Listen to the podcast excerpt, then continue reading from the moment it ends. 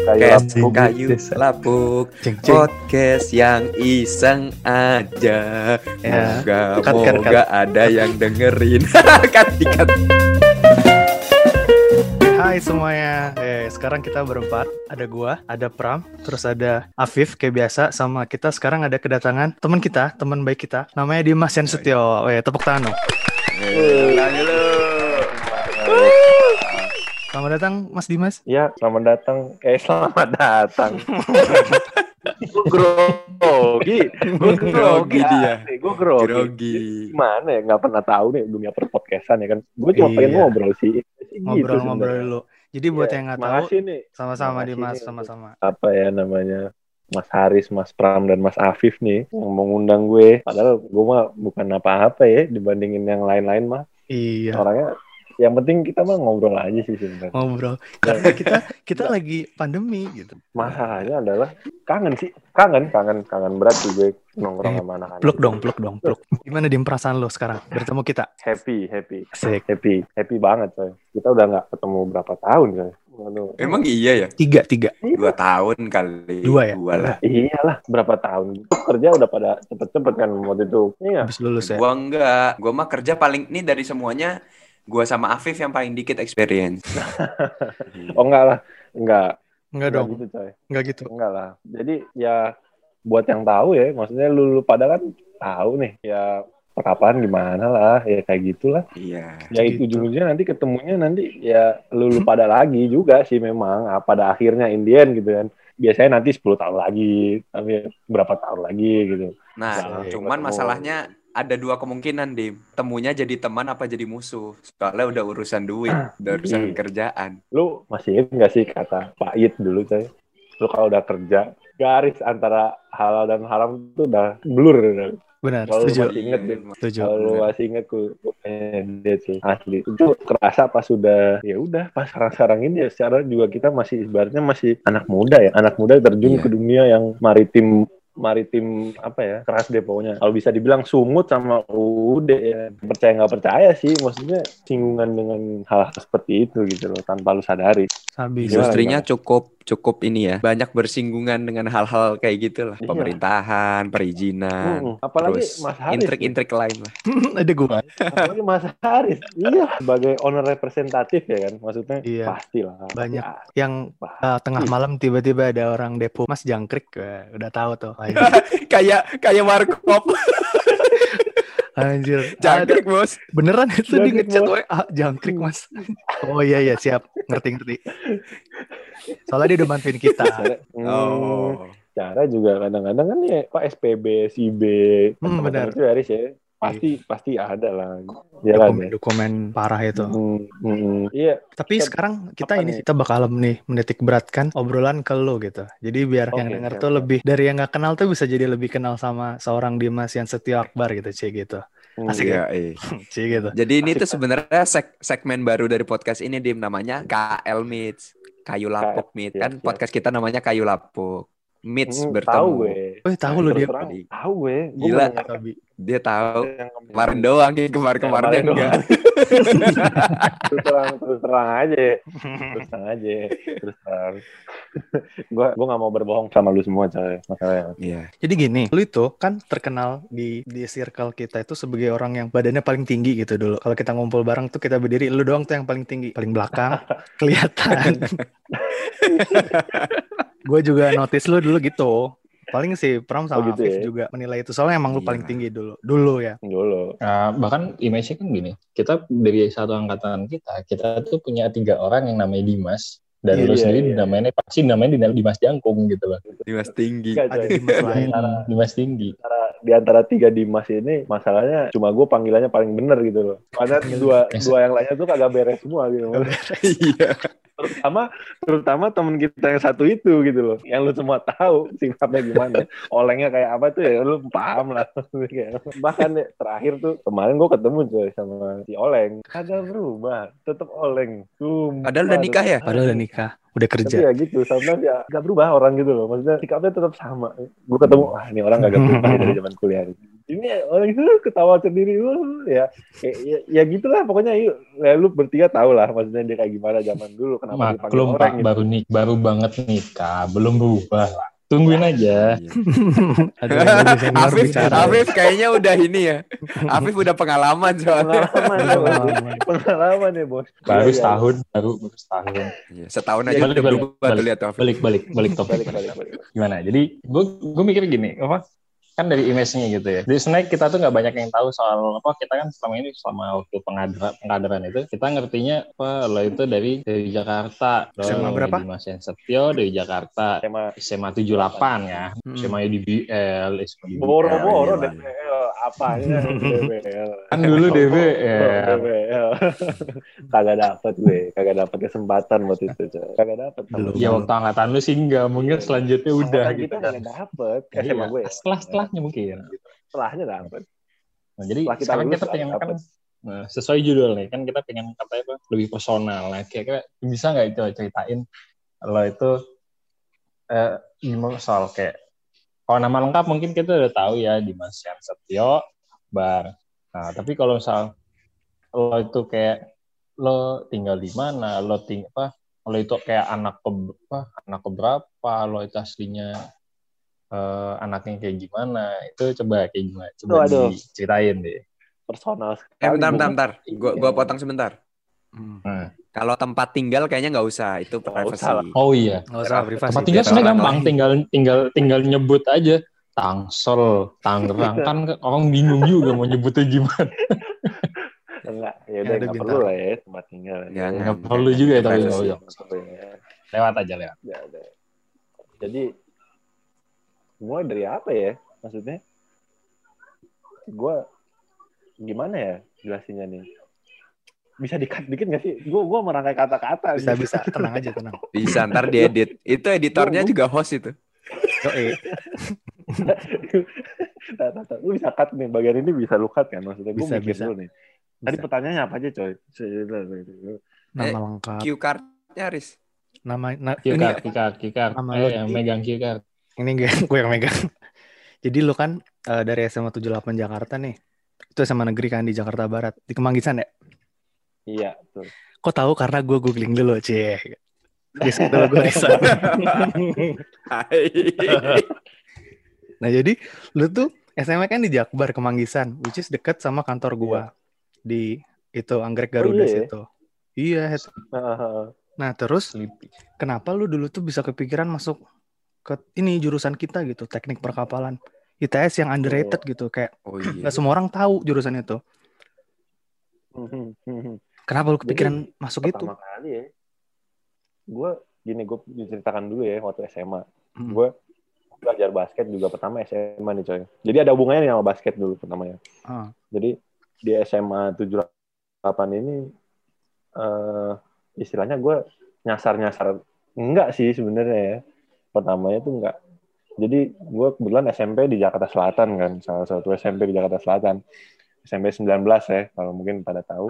Hmm. Jadi rata-rata anak SMP 19 dulu tuh larinya ke SMA 70, SMA 6, SMA 82 yang notabene sekolah-sekolah dengan nama yang besar gitu ya di Jakarta Selatan. Tapi berhubung apa namanya? Waktu zaman kita nih, waktu zaman kita kan masih dulu general test ya. General test ya. Pakai nem ya, pakai pakai nem nem. gitu kan. Ada ada Pakai nih. nem. Pakai Nem nem, gua ya. enggak nem gua nggak cukup coy buat masuk SMA 70 Hmm. akhirnya gue nyari SMA yang favorit lah ya istilahnya yang name gue waktu itu cukup untuk gue masuk ke sana. Name gue gue masih inget coy sampai sekarang. Name gue 34,8.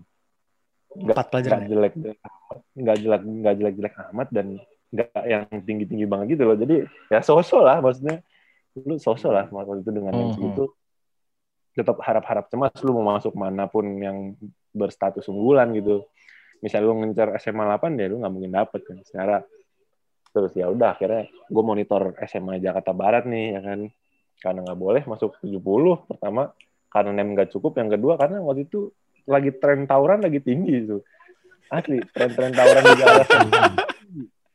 Terus terang aja terus terang aja nih tren-tren tawuran di Jakarta Selatan ini tahun-tahun kita lulus SMA tuh menjelang menjelang lulus SMA tuh lagi tinggi coy.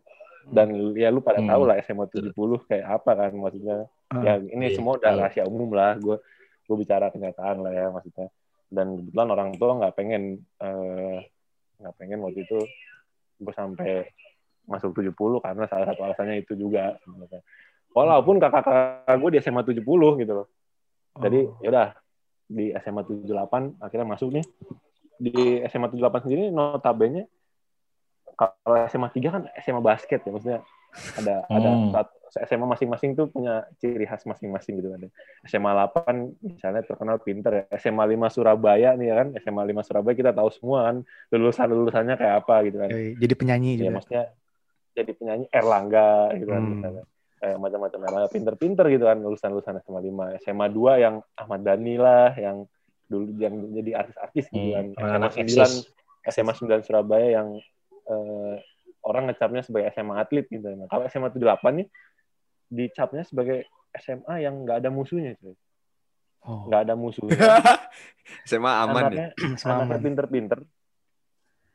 Nggak ada nggak ada nama di dunia perolahragaan ya yang gue tahu dulu nggak ada tuh. Tapi anehnya adalah gue nemu nemu basket di situ, coy. Gue nggak tahu gimana gue nemu basket di situ dan gue belajar basket baru pas satu SMA terus terang aja. Dan ya udah akhirnya gue jalanin tuh tahun-tahun di SMA ya kan.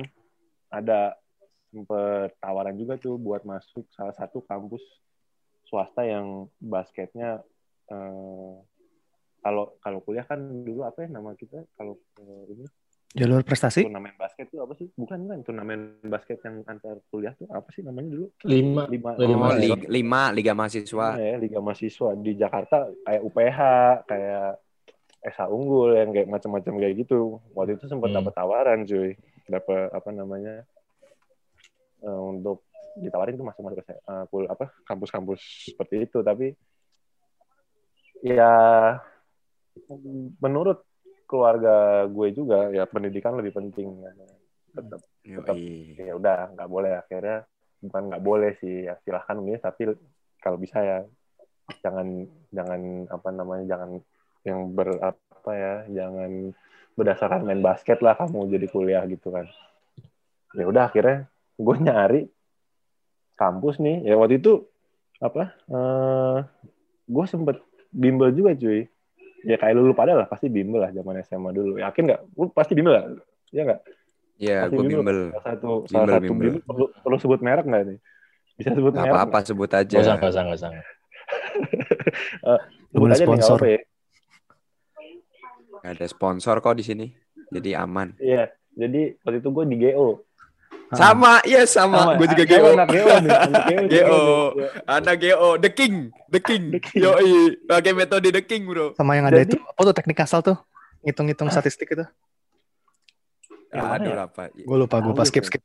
pokoknya Eh, rata-rata di. SMA gue waktu itu di offline kalau lu tahu ya ada namanya offline tapi gue lari sendiri ke GO nggak sendiri sih rame-rame maksudnya jadi supaya apa ya bisa ngatur jadwal basket juga waktu itu tuh kelas 3 kelas 3 soalnya gini rata-rata anak kelas 3 di SMA 78 tuh ambisius cuy. Kalau udah masalah PTN tuh udah ngejar-ngejar PTN tuh udah sangat-sangat ambisius. Which is bukan gue banget. Gue bukan anak yang ambisius yang nilainya bagus-bagus Heeh. gue anak rata-rata standar yang cuma main basket doang nih. osis kagak MPK enggak gitu kan. Gue cuma main basket doang kerjaan gue di SMA terus terang aja cuy akhirnya gue GO dan salah satu guru GO gue nyaranin cuy waktu itu eh Dimas ini nih ada jurusan di ITS Surabaya yang passing grade-nya nih nggak tinggi-tinggi banget nih. Cara coy waktu waktu uji apa ya 30 kalau kita ya? ngomongnya 28. tiga satu 28. Tiga satu. Gue Tiga satu 28. anjir, Tiga gak satu. dua delapan. di buku GO nya tuh tiga satu. Jadi Iya di buku GO. cara waktu kita waktu tryout tryout apa SNMPTN passing grade gue nggak pernah lebih tinggi dari 35 35 40 itu udah paling tinggi rata-rata 28 Oh. 29 30 31 di situ-situ aja gitu Oke, Hmm. oke. ya kita kan kalau waktu itu masuk PTN tuh harus pakai strategi ya maksudnya Mm. mungkin eh, ada yang udah jalur undangan ya beda cerita kan kalau kita kan waktu itu Hmm. jalur tertulis gue masuknya waktu itu jadi gue harus cari jurusan yang gue sendiri ya apa capable untuk masuk ke situ gitu loh ya udah akhirnya gue pilih teknik perkapalan tapi sebenarnya bukan apa ya kalau diurutin dulu kita pilihan dua kan ya pertama ada dua Dua. pilihan nggak sih lu tertulis Hmm. Iya dua, apa undangan dua, sih lu dua. bertiga gue lupa Dua. deh ya? gila gue gue mandiri. Gue juga mandiri. Afif juga Jadi kita mandiri. bertiga. Iya. Gua- kita bertiga mandiri, makanya bikin podcast bukan kerja, goblok kan. enggak cuy Mandiri tuh udah terakhir-akhir tau lu? iya iya Yang iya. bego-bego. Enggak juga sih. Enggak juga. Jadi waktu itu tertulis ya kan akhirnya secara passing grade eh, teknik perkapalan kan 31 tuh waktu itu. Jadi Hmm. keluarga gue waktu itu nyuruh nih apa nyuruh gue pilihan pertama jangan teknik perkapalan dulu. Tapi statistika Oh, ya. IPB. Yang tinggi ya? Jauh yang lebih tinggi ya? Statistika Iya. IPB. Cara kakak gue kakak kakak gue dulu IPB.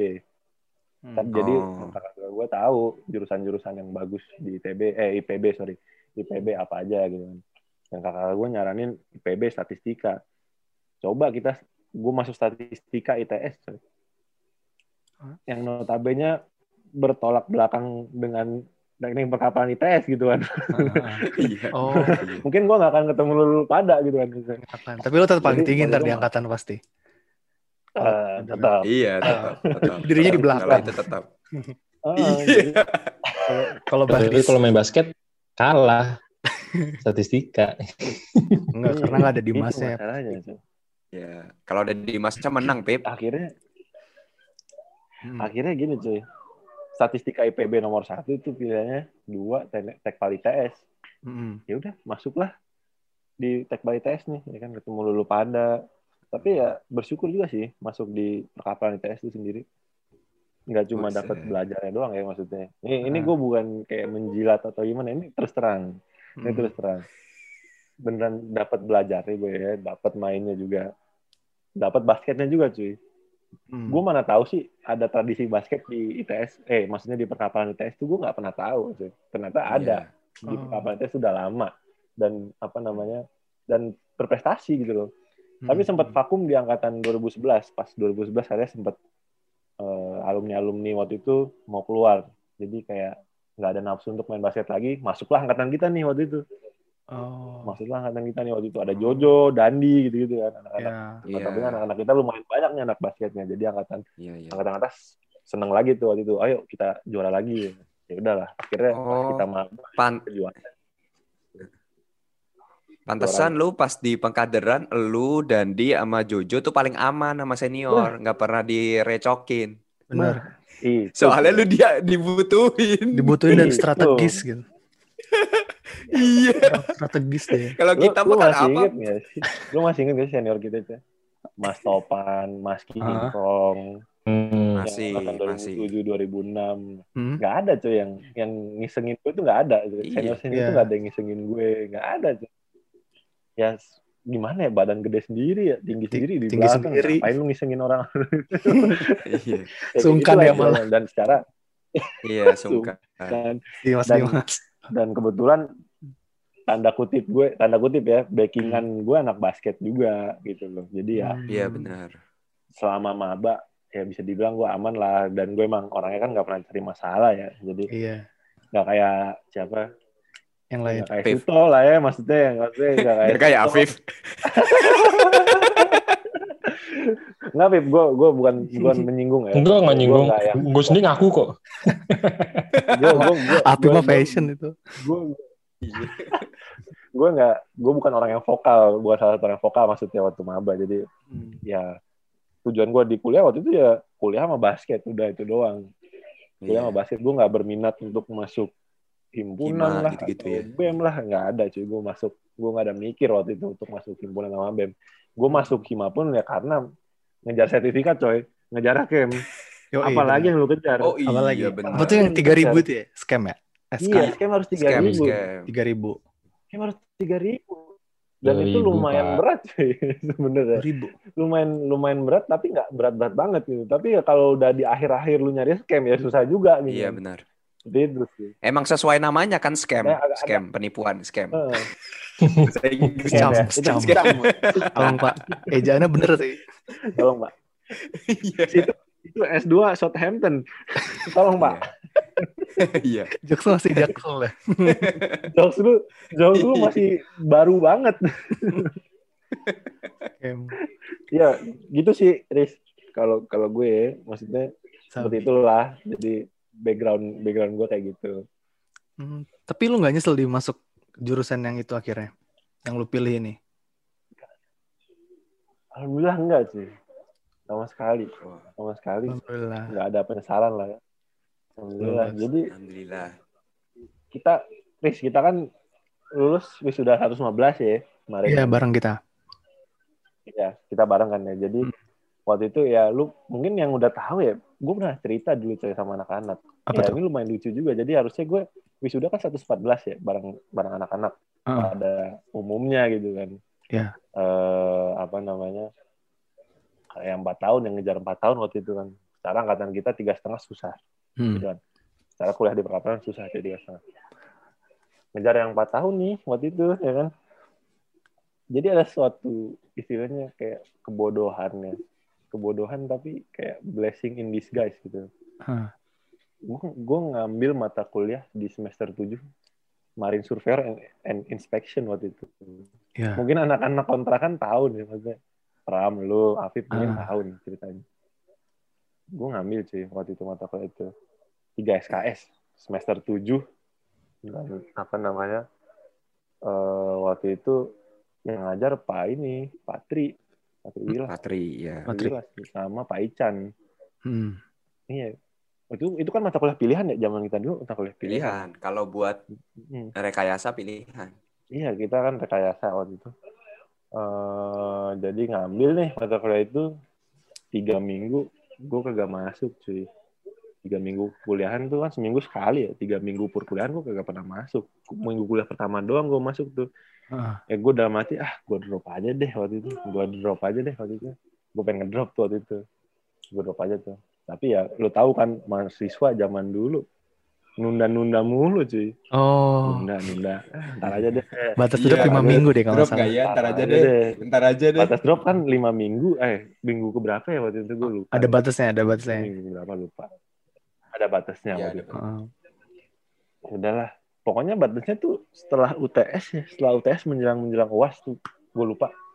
Pokoknya waktu itu gue mau ngedrop, akhirnya nggak jadi mulu cuy, nggak jadi, nggak jadi, nggak jadi. Akhirnya itu hari terakhir, itu hari terakhir gue inget tuh hari Jumat.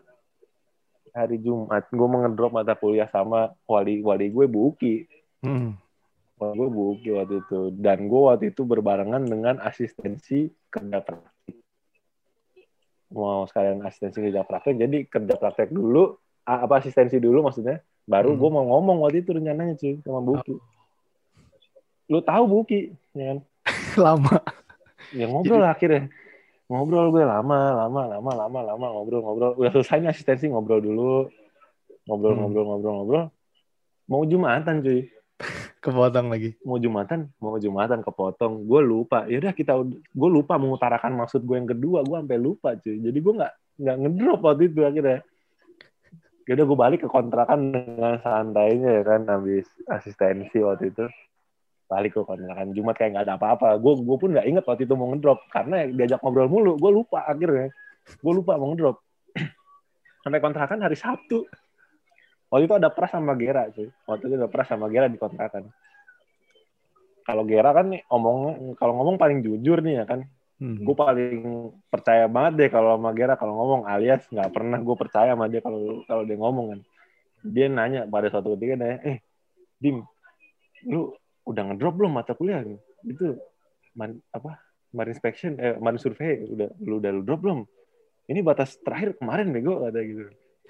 Ah bercanda lu Ger. Secara Gera kalau ngomong suka ngibul ya maksudnya. Beneran nih kalau dia suka ngibul gue nggak percaya coy sama dia. Ah lu bercanda Ger. Lu bercanda lu ih kagak serius gue coba lu lihat integral kata gitu. Lihat integral belum cuy. Eh, gimana dong ada lagi habis itu pras dateng eh PA lu belum ngedrop ma- marine inspection kata udah kagak bisa bego lu ya serius lu gitu iya udah kagak bisa gitu ya udah cuy kelewat deh tuh dapat Oh, ED akhirnya tuh gue waktu itu gara-gara yang absen tadi ya? Gara-gara absen absen terus coy gue nggak pernah UTS nggak ikut. Oh, tapi nggak pernah ngedrop. absen kan, nggak ngedrop Iya, iya. Itu namanya bukan ini sih. Itu namanya keren, Dim. Itu Keren. namanya lu uji nyali. Gentle, gentle. Gila, gua ambil nih kuliah, gua ambil kuliah, gua Tapi nggak masuk, nggak di drop. Nggak di drop. Boom. nggak Gila, agak agak agak agak agak agak bodoh sih sebenarnya tapi ya udah gue ya udah gue jalanin kuliah waktu itu kayak biasa itu semester 7 ya kan semester 7 besoknya TA coy semester 8 ya kan Mm-mm.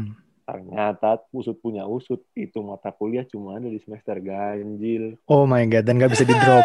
Harus lu ulang ya? Nggak bisa Iya. di drop. Gue nggak bisa nge gue nggak bisa replace mata kuliah itu yang 3 SKS dengan mata kuliah lain. Oh my god, itu parah sih. jadi ya udah. Gue TA cuy gue TA semester 8 lulus sama Bu Tita kan sama anak-anak gue. lulus. Yudisium kagak lulus. Gara-gara itu tadi tiga udah SKS. coba ngambil.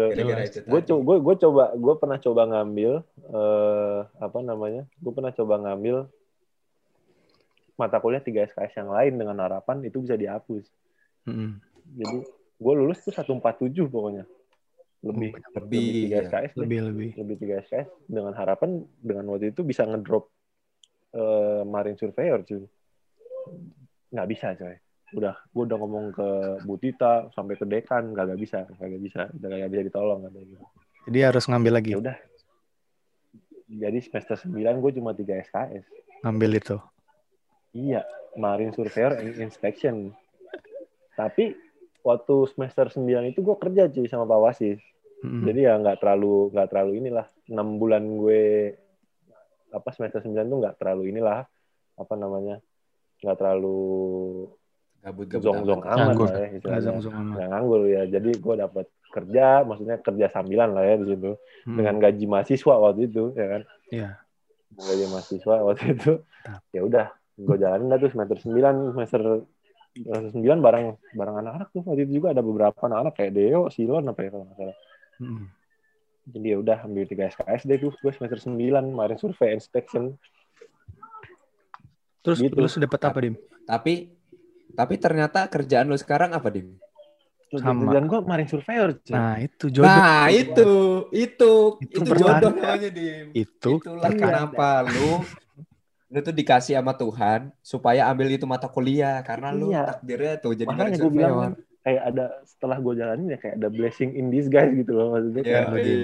sebuah best. nggak tahu ironi ya atau blessing in Iya, disguise ya tapi nggak tahu deh apa macam sih itulah pokoknya jadi kayak lulus lulus gue jadi surveyor cuy maksudnya kayak zaman zaman kita semua orang pengen jadi surveyor cuy zaman dulu ya kan? Iya, nggak tahu itu lah cukup cukup fenomena ya. Kenapa semua termasuk gua dulu ya awal-awal Hmm. gua tuh selalu amazed bukan sama engineering dulu sama surveyor.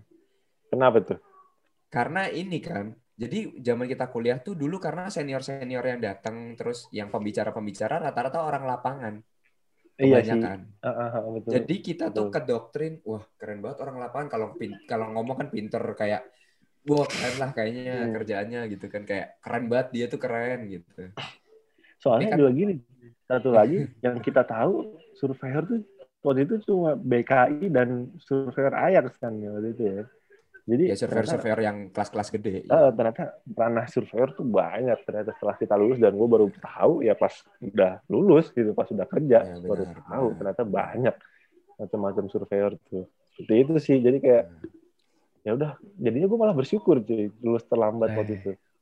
Gue terus terang mungkin kalau gue lulus 4 tahun waktu itu ya gue nggak akan nggak akan smooth mungkin ya waktu itu. Mungkin bisa nganggur dulu atau gimana gue nggak tahu juga sih.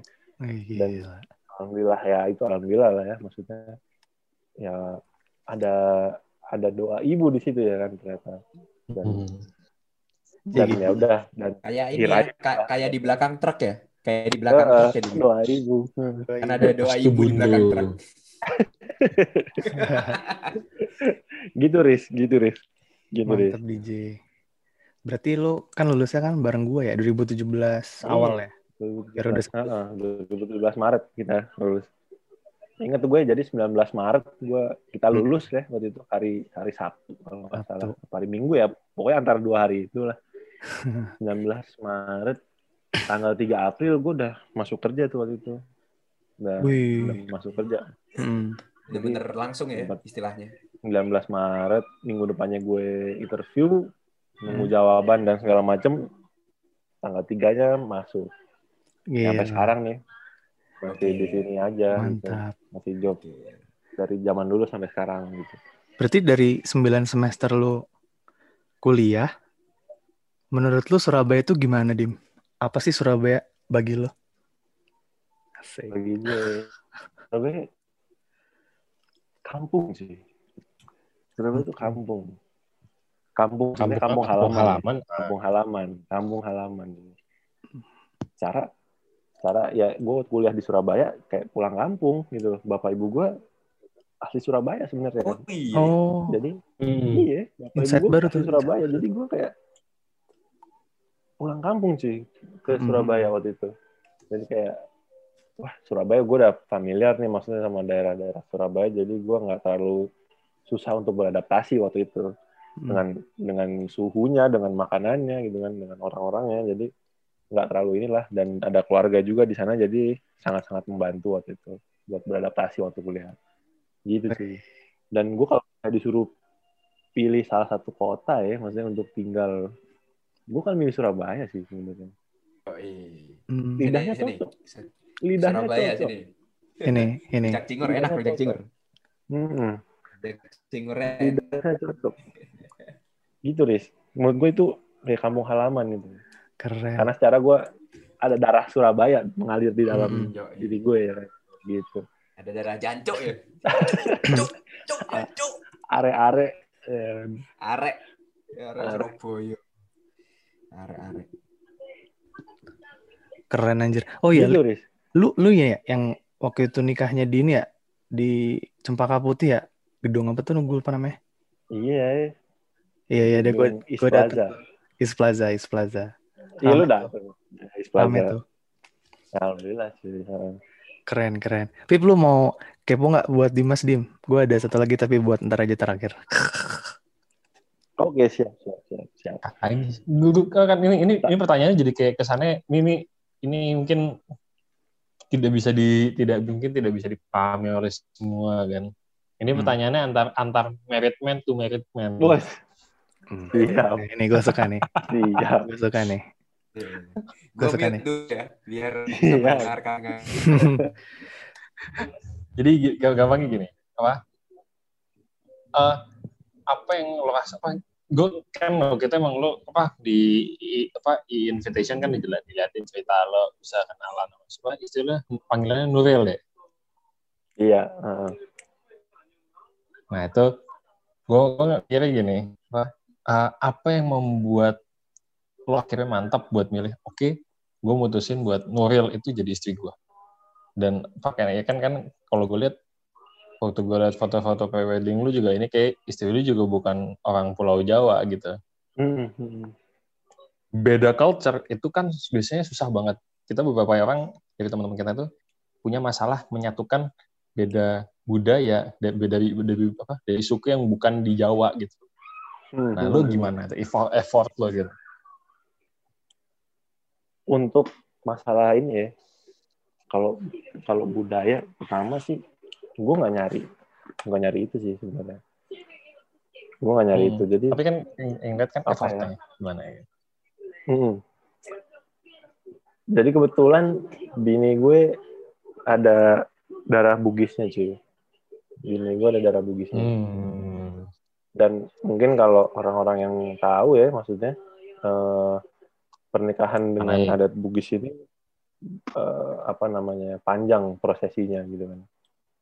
Panjang prosesinya dan apa namanya? Kenapa yang bikin gue mantep waktu itu adalah masa klub dengan dia dengan istri gue dengan keluarganya gitu kan maksudnya supporting eh apa suportif gitu waktu itu untuk eh, apa namanya mencapai ke jenjang pernikahan itu gue merasa oke gue ada feeling di mana lu akan cocok gitu klop gitu kayak oke gue akan saklek lah istilahnya di sini gitu. Dan alhamdulillah emang semisal ada jalan ya semua kan dipermudah gitu loh. Maksudnya tinggal kembali ke niat lu gitu kan. Hmm. niat lu gimana? Dan waktu itu adalah eh apa namanya menjelang menjelang 2020 ya. Itu urusan oh kalau misalnya lu tahu nih kalau mau pernikahan ala, ala- apa namanya adat Bugis waktu itu panjang sih kalau misalnya lu mau prosesinya mulai dari kalau nggak bisa jadi kalau gue boleh cerita nih. Pertama-tama tuh gue pernah ketemu nih ngajak ketemu sama orang tua bini gue waktu itu sebelum nikah ya maksudnya. Hmm. Eh, untuk menyatakan mengelamar maksudnya waktu itu mau ngelamar nih ya kan waktu kayak eh, keluarga gue bilang ya udah kamu ngelamar nih sana. Maksudnya ngelamar secara tidak resmi dulu nih maksudnya kayak utarakan maksud dengan ngobrol ke orang tuanya dulu nih maksudnya gitu. Ya udah gue ajak nih waktu itu ketemu sama keluarga bini gue waktu itu. Nggak ditolak sih Hmm. lebih tepatnya kayak hey nak kamu mau ngelamar anak saya gitu kan ya. Ada step-step yang harus kamu lalui dulu nih gitu. Kayak ada waktu itu namanya eh, manuk-manuk kalau dibaca manu-manu manu-manu kayaknya hilang manu-manu jadi itu kayak kalau di adat Bugis itu adalah pertemuan utusan dari calon mempelai pria dengan calon mempelai wanita gitu. Mm-mm. jadi gue nggak ketemu. Gue nggak ketemu langsung sama bapak ibunya. Jadi gue ketemu Hmm. sama utusan dari bapak ibunya gue bersama utusan orang tua gue gue bersama utusan Hmm. orang tua gue ketemu sama utusan dari bapak ibu bini gue waktu itu soalnya kenapa pertemuan pertama gue langsung menghadap orang tuanya gue ditolak secara halus ya maksudnya apa eh, bapaknya waktu itu minta kita harus menjalankan adat-adat waktu itu. Oke, gua gua meng, apa namanya mengiyakan. Oke, Pak. Oke, Om gitu. Siap waktu itu. Kita akan jalankan gitu kan. Ya udah akhirnya utusannya juga ya nggak nggak usah jauh-jauh ya kakak lu ya om lu ya siapa lu gitu kan bisa siapa aja gitu nggak mesti pokoknya bukan lu dan bukan orang tua lu gitu nah, gitu Hmm. Hmm. akhirnya ketemu nih gue dan kakak gue waktu itu kakak gue dan suaminya dengan eh, keluarga dari anak saudara dari apa namanya keluarga bini gue waktu itu Hmm. ketemu nggak nggak nggak mesti resmi ya lu bisa ketemu di mall bisa ketemu di kafe yang penting yang penting eh, yang penting ketemu gitu waktu itu. Dengan Yang maksud, penting ketemu. ini ngomongin maksud itu ya. dengan dia dengan kayak hey bapak Afif misalnya gitu kan. Ini ada anak saya anak dari bapak Pram misalnya gitu ya. Namanya Haris ingin menikahi eh, anak dari bapak eh, bapak Haris misalnya Haris Udin gitu kan. Hmm. Diterima apa enggak ini apa niat kita untuk me- melamar anak bapak gitu waktu itu. Oke ya sebenarnya itu nggak kayak gitu sih itu terlalu resmi tapi kita intinya ngobrol-ngobrol santai kayak Hmm. memperkenalkan gua ini siapa ini siapa ini siapa Hmm. dan lah, habis itu tahap berikutnya oke itu lancar tuh itu di kita temu temu cuma di di mall waktu itu jadi kayak nggak nggak terlalu formal juga tapi Hmm. di restoran sih sebenarnya nggak di mall. Di restoran di salah satu mall di Jakarta. Hmm. jadi ketemu ya udah ngobrol santai. Oke maksud maksud dari keluarga Dimas diterima nih waktu itu. Maksudnya keluarga Dimas diterima maksudnya akan kita sampaikan ke bapak bapak bapaknya bini gue waktu itu lah ya bilang. Oke jadi selang berapa seminggu dua minggu ya yang salah waktu itu eh,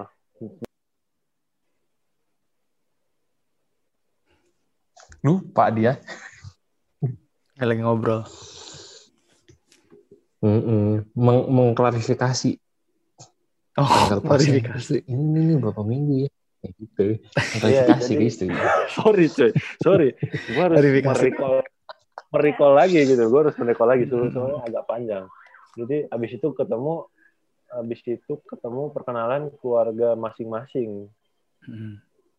ada jeda waktu itu Eh, ada jeda karena memang ada urusan ya maksudnya dari kedua belah pihak. Jadi agak jedanya agak lama sebenarnya bisa sebenarnya bisa cepat tapi agak lama waktu itu. Ketemu kedua belah keluarga nih waktu itu. Secara resmi nih ya kan? Secara resmi kenalan gue eh, oh iya ada satu hal yang gue lupa sampaikan waktu yang pertemuan pertama itu. Gue nggak ketemu sama bini gue gue nggak ketemu sama bini gue jadi bini gue dilarang ikut. Hmm. Bener-bener nggak ada siap nggak ada bini nggak ada bini gue waktu itu ya. Nggak ada nggak ada bapaknya nggak ada ibunya. Cuma ada utusannya doang gue ketemu waktu itu. Hmm. jadi ya udah ketemu ketemu kedua ketemu yang kedua tuh bareng keluarga besar waktu itu. Ya nggak keluarga besar sih maksudnya keluarga inti lah ya.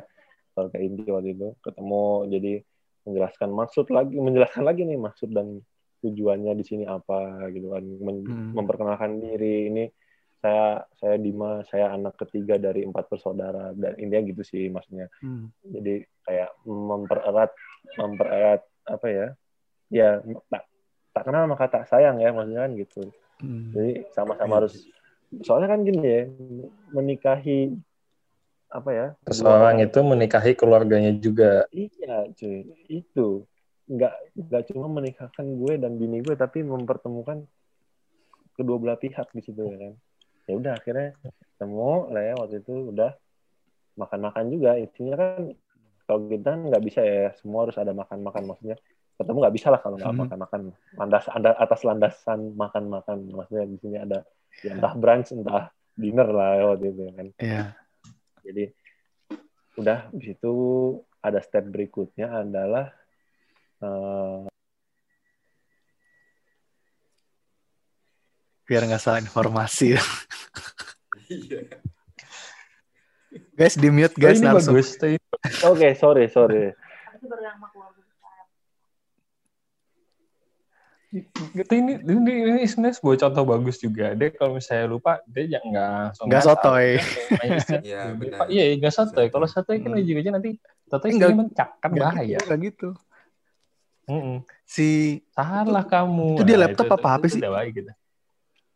Iya sih di laptop. laptop ya. Nih abis ini upload, Tisri dengerin nih. sorry cuy Gue harus- ya itulah gue harus merecall lagi ya kan ah. jadi habis itu udah ketemu waktu itu gue habis itu langsung lamaran inti waktu itu ya. Kayak ketemu semua keluarga besar ketemu tuh waktu itu. Lamaran kayak lamaran pada umumnya gitu kan.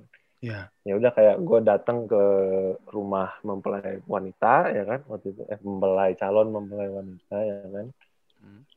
Lalu ya udah kayak lamaran sih prosesi lamaran pada umumnya sebenarnya nggak ada yang nggak ada yang beda atau gimana nah itu belum selesai sampai di situ cuy habis itu keluarga inti dari mempelai eh calon mempelai wanita menyambangi rumah keluarga inti eh keluarga inti dari calon mempelai pria kayak menjawab lah ya menjawab Hmm. menjawab menjawab ya, lamaran. men- menjawab lamaran ada tujuh proses sampai nikah. pokoknya ada tujuh proses cuy sampai nikah tuh ada tujuh Nikah yang Oke, ketujuh. itu cukup nikah tuh yang ya. ketujuh Tujuh. nikah tuh yang ketujuh Jawabnya harus ke rumah lo, Dim. Itu panjang. Ja- iya urutannya begitu Riz Oh gitu. Urutannya begitu iya uniknya di situ gue merasa unik Unik gitu. ya. unik gitu ya unik ya udah keluarga keluarga inti dari bini gue datang ke rumah Hmm.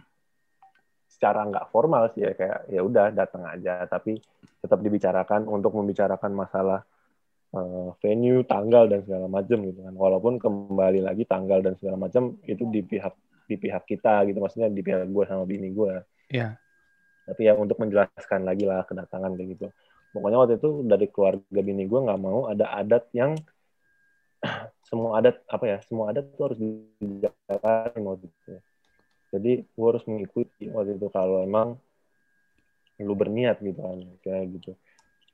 Ya udah gue ikutin.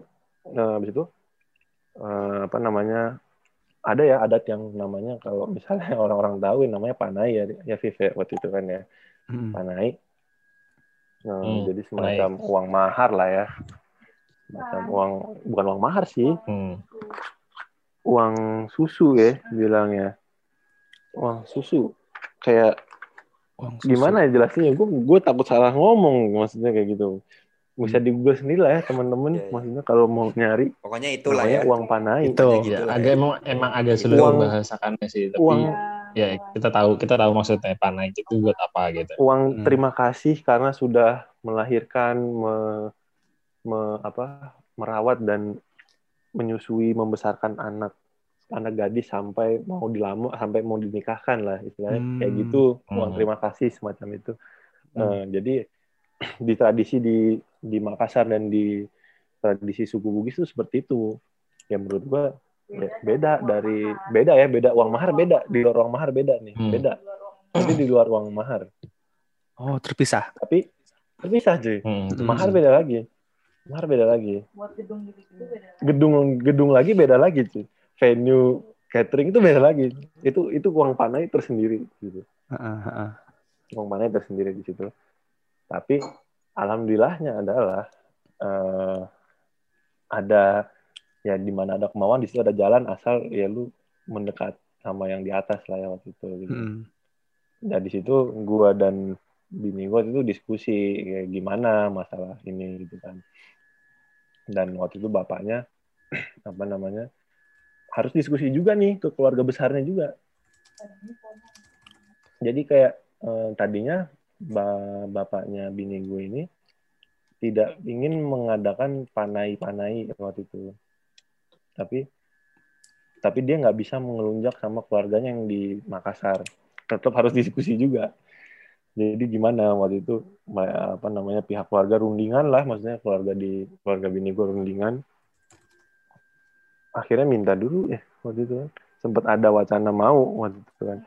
Sempat ada wacana mau tapi akhirnya akhirnya ya seikhlasnya waktu itu. Seikhlasnya jadinya. Tadi ada tentunya tadi ada ada tarifnya cuy. Bukan tarif sih ya kayak ada. Kayak kalau orang tuanya haji Eh, kalau anaknya S1, kalau- gitu. Ada standar ya, standarnya. standarnya kalau misalnya anaknya S1 orang Tuh tuanya S2 haji. bapak. itu beda Hmm, makin itu ada. tinggi cuy lu strata lu makin tinggi. Nih apalagi anaknya dokter. Apalagi anaknya dokter ya misalnya. Dokter ya profesor dokter misalnya. Wah itu lu mahal cuy. Dokter. Ah iya. Iya maksudnya kayak gitu gitu maksudnya kalau lu punya punya apa namanya punya ijazah sarjana atau apa pun itu gitu kan ya. Itu Pendidikan tinggi beda ya. harganya Iya. Oh. ada ses ada ada tarifnya lah istilahnya seperti itu Heeh. tapi alhamdulillahnya adalah ya waktu itu nggak dari bapaknya bini gue nggak ya udah nggak perlu ada gitu-gitu yang penting seikhlasnya berapa ya dari keluarga keluarga kamu sanggupnya berapa yang penting nggak melanggar adat lah ya waktu itu jadi kayak gitu Hmm. jadi ya udah sebisa maksudnya bukan sebisanya gue ya maksudnya kayak sesanggupnya gue berapa ya udah kita terima kayak gitulah istilahnya. Apa? untuk ya untuk panai ya maksudnya. Jadi ada habis itu ya udah tentuin maharnya apa. Maharnya apa ya maksudnya maharnya mau apa tanggal berapa eh, tanggal pernikahan berapa mau di mana dan kayak gitu-gitu sih. Hmm. habis itu habis itu ya sama. Sampai sampai pernikahan ya habis itu sama. Nggak ada bedanya. Wah. Gitu Viv. Agak agak agak lucu dan unik ya maksudnya sebuah pengalaman tersendiri gitu. Satu satu pengalaman yang unik gitu ya. Dan Hmm. alhamdulillahnya Ah. adalah ya dimudahkan sih ya. Kalau memang misalnya kita berniat gitu ya ada aja gitu jalan. Nah, ada aja kemudahan tuh waktu itu. Banyak banget sih kalau kalau bisa dibilang. Ke- apa eh, berapa jumlahnya? Wah banyak banget. Dan waktu itu sampai menjelang pernikahan lah ya, waktu itu. Hmm, hmm. gitu sih.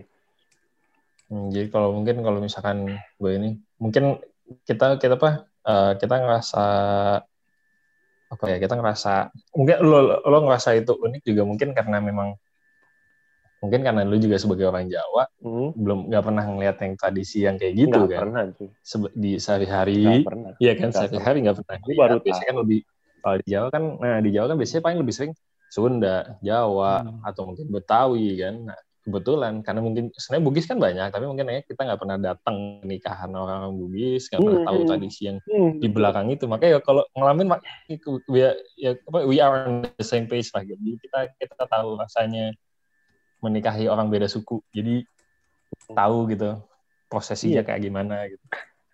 ya dulu kita datang ke nikahan orang tujuannya buat makan cuy lu apa lagi sih Hmm. kan kayak gitu lu nggak peduli dari mana Reuni. gitu kan. Lu nggak peduli. Kayak apa sih? Ya lu nikah mau lu mau nasional lu mau orang Jawa lu mau orang mana gitu. Ya udah gitu yang kita tahu cuma resepsinya doang gitu kan. Kayak Mm-mm. makan-makan reuni segala macam. Tapi ternyata ada banyak banyak step-step yang dilalui gitu loh. Nggak cuma mungkin nggak cuma nggak cuma menikahi orang Bugis ya maksudnya dari siapa pun dari siapa pun Iya. sukunya gitu dan siapa pun budaya apa apa pun budayanya gitu pasti ada momen-momen unik lah ya di situ Hmm. Gitu kalau dari gue Eh, Gila, great story banget. ini. keren keren keren. Perjalanan yang panjang ya Dim ya. Dari seorang bujang, pemain basket hingga jadi bapak yang Belum. periksa-periksa Amin. kapal. ya insya Allah amin. Insya Allah nih. Jadi suami yang periksa-periksa Ya. kapal.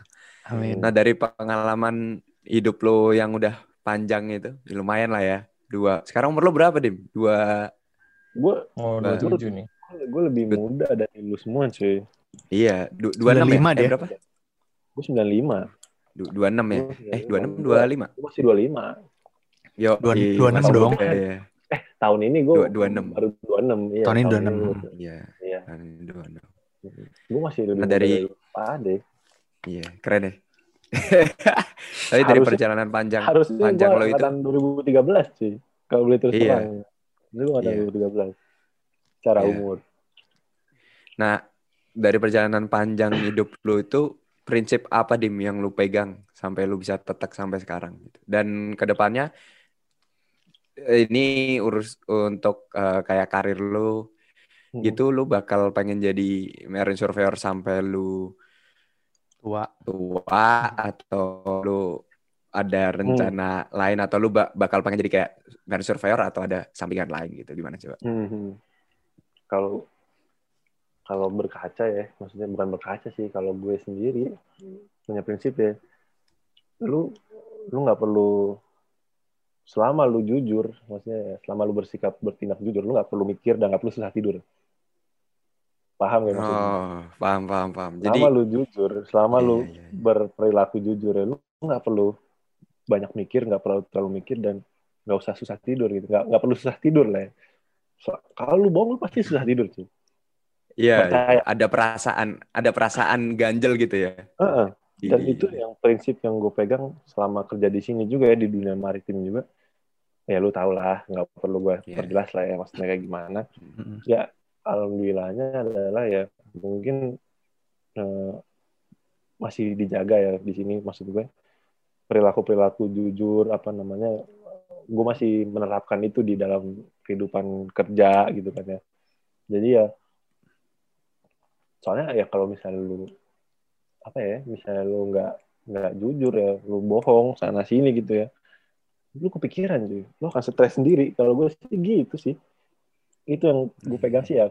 Selama lu jujur ya lu nggak perlu mikir dan nggak perlu susah tidur. Dah itu deh pokoknya. Gitu Iya, sih iya. kalau Meskipun meskipun kadang jujur itu menurut beberapa orang mungkin salah ya dalam tanda kutip. Iya, heeh. kadang-kadang, kadang-kadang memang Iya. lu harus ngeles-ngeles dikit, nggak apa-apa. Maksudnya ada kadar, kadar-kadar ngeles nggak apa-apa lah. Maksudnya Iya. selama itu nggak melebihi batas, ya masih dalam batas wajar. Ya, ya lu harus pinter, pinter-pinter sih kalau mau ngeles-ngeles juga sebenarnya di sini maksudnya ngeles dalam dalam dalam artian dalam hal yang baik ya maksudnya di sini ya lu harus eh, meralat kesalahan lu ya misalnya dalam kerja ya Iya. itu pasti ada cuy yang kayak gitu ya ya itu masih bisa ditoleransi lah kalau misalnya apa namanya bilang tadi lu gue mau jadi surveyor terus-terusan apa gimana Hmm. eh untuk sekarang gue pengen ada cita-cita gue sendiri sih ini Hah? setelah eh, hampir ini empat hampir empat tahun gue kerja di sini gue pengen jadi DPA cuy Apa tuh? Coba DPA di sini. DPA itu Designated person assure. iya designated person assure jadi dalam sebuah perusahaan pelayaran mungkin Haris tahu ya eh, bahwa di situ ada DPA yang bertanggung jawab terhadap bukan bertanggung jawab ya Haris ya kayak orang yang ditunjuk un- jika ada suatu masalah atau suatu kejadian yang menimpa kapal waktu saat beroperasi. Ya nggak sih, Riz? Kalau kalau salah tolong betulin deh. Oh. Ya, PIC-nya gitulah, gampang. PIC ya, semacam PIC. Mm-mm. Di situ job desk-nya satu itu, dua adalah eh, memastikan eh, safety dari safety culture ya, safety culture dari eh, perkapalan dan eh maksudnya armadanya perusahaan itu tuh berjalan dengan benar gitu ya. Ya nggak Riz? Betul nggak? Coba tolong kalau kalau salah dikoreksi. Tuh. Iya, bener itu. Iya, jadi Hmm. selama gue menjalankan eh, survei di kantor gue sekarang ini, gue gue sangat tertarik di dunia auditor dan safety safety gitu deh, Riz. Kayak uh, uh, safety audit, internal audit dan segala macam, gue lumayan Hmm. pengen men- mencoba mendalami itu gitu. Jadi Mm-mm. untuk harapan ke depannya sih ya, mimpi gue sekarang target gue adalah eh, gue pengen jadi DPA yang nggak usah muluk-muluk ya, staff DPA dulu nggak apa-apa Mm. Oke, oke. seiring dengan berjalan waktu gue pengen jadi DPA kalau bisa insya Allah amin Amin. gue pengen jadi Amin. DPA. Amin. Jadi untuk bisa lebih itu bisa lebih berkontribusi untuk Hmm. keselamatan Iya, eh, kru itu. kapal dan kapalnya ya. Mm-mm. Mm-mm. Kayak soalnya lebih iya sih. Iya, benar. sekarang mau CPNS BUMN susah cuy Mm-mm. ya Bener. Iya juga sih. Iya Benar sih? benar. Eh, Iya. iya nggak sih? Dapat pensiunan lagi. lagi covid Iya. ya kan? agak sulit Lagi gitu kan Turun semua emang. Covid, Covid. gitu sih Pram 19. kalau dari gue Oke. Untuk pertanyaan yang itu Iya. Keren sih. Salut gue salut. Masih muda ya. 25 tahun tapi bisa menjaga integritas. 4 tahun kerja bisa jaga integritas tuh menurut gua di zaman sekarang udah susah loh. Iya, Ya, gua kasih jempol. ya gue berharapnya bakal bisa mempertahankan sih insya Allah lah kalau ya Amin. sekali lagi ya se- selama ada kemauan pasti ada jalan lah ya pasti dibantu Yoi. Eh, dibantu yang di atas maksudnya Oh Ya, iya. bantu Dibantu plafon ya. Di atas ada plafon. enggak, enggak bercanda bercanda. gitu Pram gitu Pram Ya, ya. Haris gimana Haris? Keren, Dim. Jawaban lu tuh keren. Gitu. Ini tapi lu ngerasa gak sih kayak lu ngerasa gak sih kayak di dunia kerja lu ya, selama kerja ya maksudnya lu jadi kayak pinter ngomong gitu bener. Soalnya ada Ya. ada satu satu opini dari satu opini dari mertua gue gitu ya. Satu opini dari mertua gue.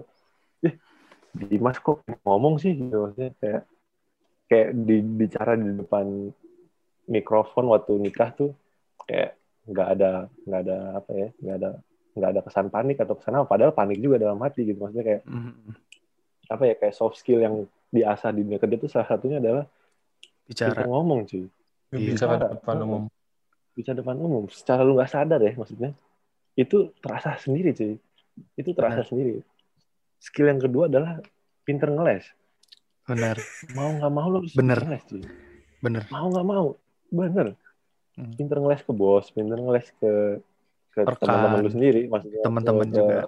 rekan kerja gitu maksudnya Mm. itu harus bisa cuy itu harus bisa. Itu itu yang gua asah. Yang secara nggak langsung ke asah di dunia kerja tuh itu. Nggak ada tuh gue belajar Karena konskap nggak ada cuy. Hidrodinamika nggak ada. Agak kepake kalau konstruksi masih kepake ya maksudnya.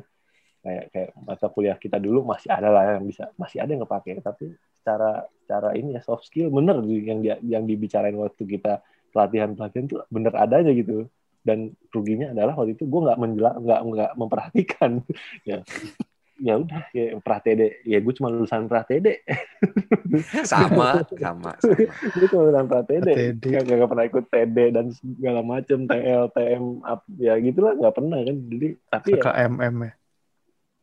Iya, LKMM tuh gue bukan sarjana LKMM, nggak kayak Suto, nggak kayak kayak teman-teman kita yang lain gitu kan maksudnya. Iya, iya, iya.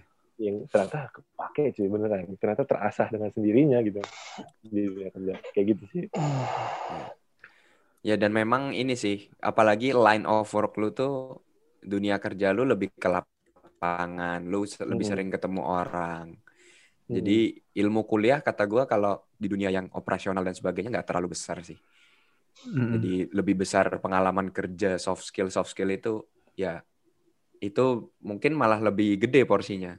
Hmm, Gitu, mungkin ya. kalau gue punya cerita satu kasus unik sih ya. Satu kasus unik. Hmm. nggak unik sih ya. baru buat gue sendiri pun baru gitu Eh, jadi waktu itu kan emang eh, apa ya ranah ranah kerja gue kan di ranah surveyor independen ya maksudnya di sini kayak lu apa lu minta apa gue bisa gitu gue kerjain maksudnya gitu dan Hmm. eh, satu pekerjaan ini gue dapet dari insurance waktu itu Eh, insurance kapal insurance tongkang sih insurance tongkang yang kena musibah larat di Marunda cuy. Di Marunda nabrak nabrak bagang-bagang nelayan petani petani ikan di situ. Iya, yang bambu itu ya. larat yang bambu. Kalau orang kalau orang nelayan bilangnya sero sero sama bagang. Bagan, tapi kalau bahasa bagan ya bagan ya bagan, bagan, bagan. Iya, Bang. Kalau kalau bahasa resminya apa ya bahasa Indonesianya gue juga nggak tahu sih sebenarnya Kayak oil rig gitu tapi dari bambu. Iya, eh, kayak Hmm. alat pancingnya mereka lah ya. Cara cara mereka bernelayan kayak gitu. Hmm. Itu kayak larat sekitar 2 mil, 2 mil laut nih, larat ke te- tepi ngehantem bagan-bagan sampai akhirnya kandas di tepi ya, di tepi apa? Di, di tepi laut gitu. Hmm. Itu lu harus ngelawan nelayan-nelayan yang notabene keras cuy. Gue gue pengen duit segini, gue pengen duit segini. Waduh. Itu berapa ya? Ada 30-an lebih bagan dan yang kecil-kecil ada ratusan sampai klaimnya itu Ah. sampai 1 M lah ya kalau nggak salah. 1 M Ah. cuy. Dan nge- ngeklaim mereka tuh nggak berdasar. Maksudnya di sini nggak berdasar Ya. adalah Ya. ini punya siapa nggak tahu, ini punya siapa nggak tahu. Yaudah gue numpang ngeklaim dah nih punya gue Ah, satu. ini Itu punya gue tuh, punya gue tuh. Itu punya gue tuh, itu punya gue. Ngeklaim cuy sampai 1 M. Bener adanya tuh sampai 1 M kayak gitu. Maksudnya di sini kayak lu harus ngadepin orang-orang yang kayak gitu gitu loh. Secara notabene keras ya pertama satu agak sulit untuk diajak berbicara dengan santai, dengan formal itu agak sulit sih. Itu pengalaman yang gue sendiri pun sampai kayak gila-gila nih, gila-gila nih gue bisa menangis nih. Kalau di hati gue tuh udah menangis nih ya Allah selesaikanlah masalah ini. Gue gue gue punya tempat selesai gitu rasanya panjang rasanya kayak nggak selesai selesai gitu ngadepin itu apa namanya. Mereka demandnya tuh sangat-sangat ya, ya, pokoknya bayar bayar gue secepat mungkin dengan nilai sekian gitu. Gue nggak mau tahu gitu. Ya di situ kayak skill untuk negosiasi. Akhirnya ya keluar dengan sendirinya gitu loh. Maksudnya kayak skill untuk berbicara apa ya eh, apa sih soft skill ya? Maksudnya soft skill di sini ya dalam artian ya lu harus bisa menenangkan menenangkan emosi orang yang lagi emosi dan dengan harapan mereka mau dengan angka yang kita tawarkan gitu dengan harga yang sekecil-kecilnya gitu. Ya udah akhirnya ketemu jalan tengah jalan tengah itu pengalaman baru sih yang nggak ada di dunia perkuliahan setahu gue nggak ada tuh ngadepin nelayan dia nggak diajarin waktu kuliah waktu itu Nggak ada- Ya nggak ada lah. nggak pernah ada Ada. sih Nggak ada. nggak pernah ada dan gue nggak pernah tahu ada job kayak gini di dunia maritim gitu awalnya Hmm, gitu nggak nggak pernah nyangka sebenarnya kalau jadi bilang Ya ya ya. dan itu lumayan lumayan satu pengalaman lah ya istilahnya pengalaman menarik buat gue Ya ya. gitu Sabi.